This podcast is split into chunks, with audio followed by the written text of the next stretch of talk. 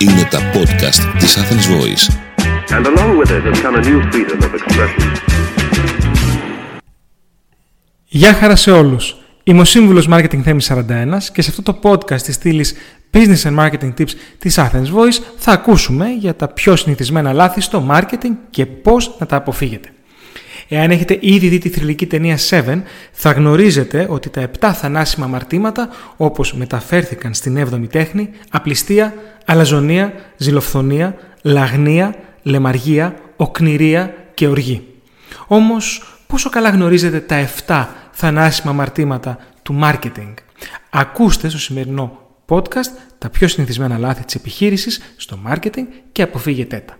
Πρώτο αμάρτημα, ανετιμότητα. Ο σκοπός κάθε ενέργειας marketing είναι να φέρει αποτελέσματα. Αν η επιχείρησή σας, οι άνθρωποι σας και εσείς οι ίδιοι δεν είστε έτοιμοι να εκμεταλλευτείτε τα αποτελέσματα, η προσπάθεια θα πάει χαμένη και μαζί της και ένα μεγάλο κομμάτι από τη φήμη της εταιρείας σας.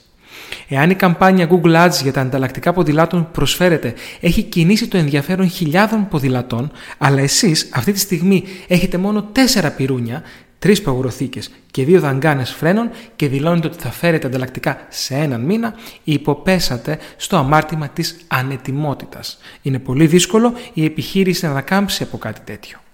Δεύτερο αμάρτημα, αστοχία. Εάν το προϊόν σας βρίσκεται κατά κύριο λόγο στους πάγκους των λαϊκών αγορών και απευθύνεται στην τρίτη ηλικία, δεν έχετε λόγο να αγοράσετε τηλεοπτικό χρόνο στην εκπομπή της Κοσμοτέ TV για τους φίλους των video games. Η γιαγιά δεν ενδιαφέρεται για την ένατη γενιά Pokémon. Εάν δεν αναγνωρίσετε, οριοθετήσετε και απευθυνθείτε στο δικό σας κοινό, τα πειρά σας θα είναι άσφαιρα. Συνήθως αυτό το συναντάτε όταν σας έρχονται προτάσεις για έκτακτες διαφημιστικές προβολές τύπου ευκαιρία. Όσο δημιουργική και να είναι η καμπάνια σας, τα αποτελέσματα θα είναι πενιχρά και δεν θα φταίει ο κειμενογράφος. Τρίτο αμάρτημα, απροθυμία. Το marketing δεν είναι σαν το ράντισμα του αμπελιού για τον περονόσπορο. Δεν μπορεί να γίνει μία φορά το χρόνο ή πάνω στη λογική ας ξεκινήσουμε να δούμε τι θα μας φέρει και βλέπουμε. Το marketing πρέπει να είναι μια σταθερή, συνεχής διαδικασία σαν τις πωλήσεις σας.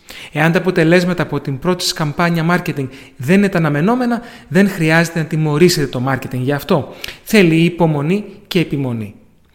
Τέταρτο αμάρτημα. Υποτίμηση. Το marketing, αν δεν γίνεται από επαγγελματίες, πάβει να είναι marketing και γίνεται κάτι σαν, στην καλύτερη περίπτωση, χόμπι. Υπάρχει ένας αστικός μύθος για τις παλιές ελληνικές οικογενειακές εταιρείες που έλεγε ότι ο πιο πρικισμένος γιος ή κόρη έπρεπε να αναλάβει την εταιρεία και ο λιγότερο πρικισμένος το marketing για να έχει κάτι να ασχολείται. Λάθος. Το marketing χρειάζεται επαγγελματίες με εμπειρία, είτε εντός της επιχείρησης είτε outsourced.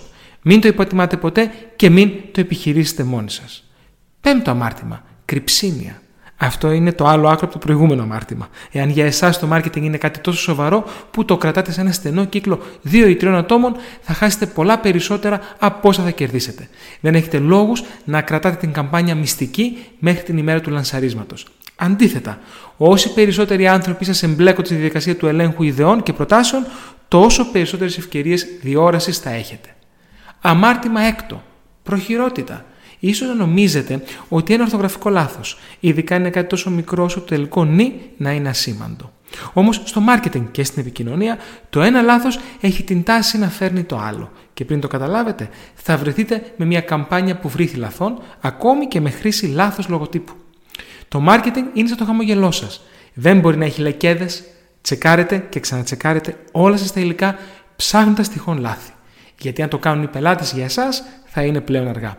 Έβδομο αμάρτημα. Άγνοια.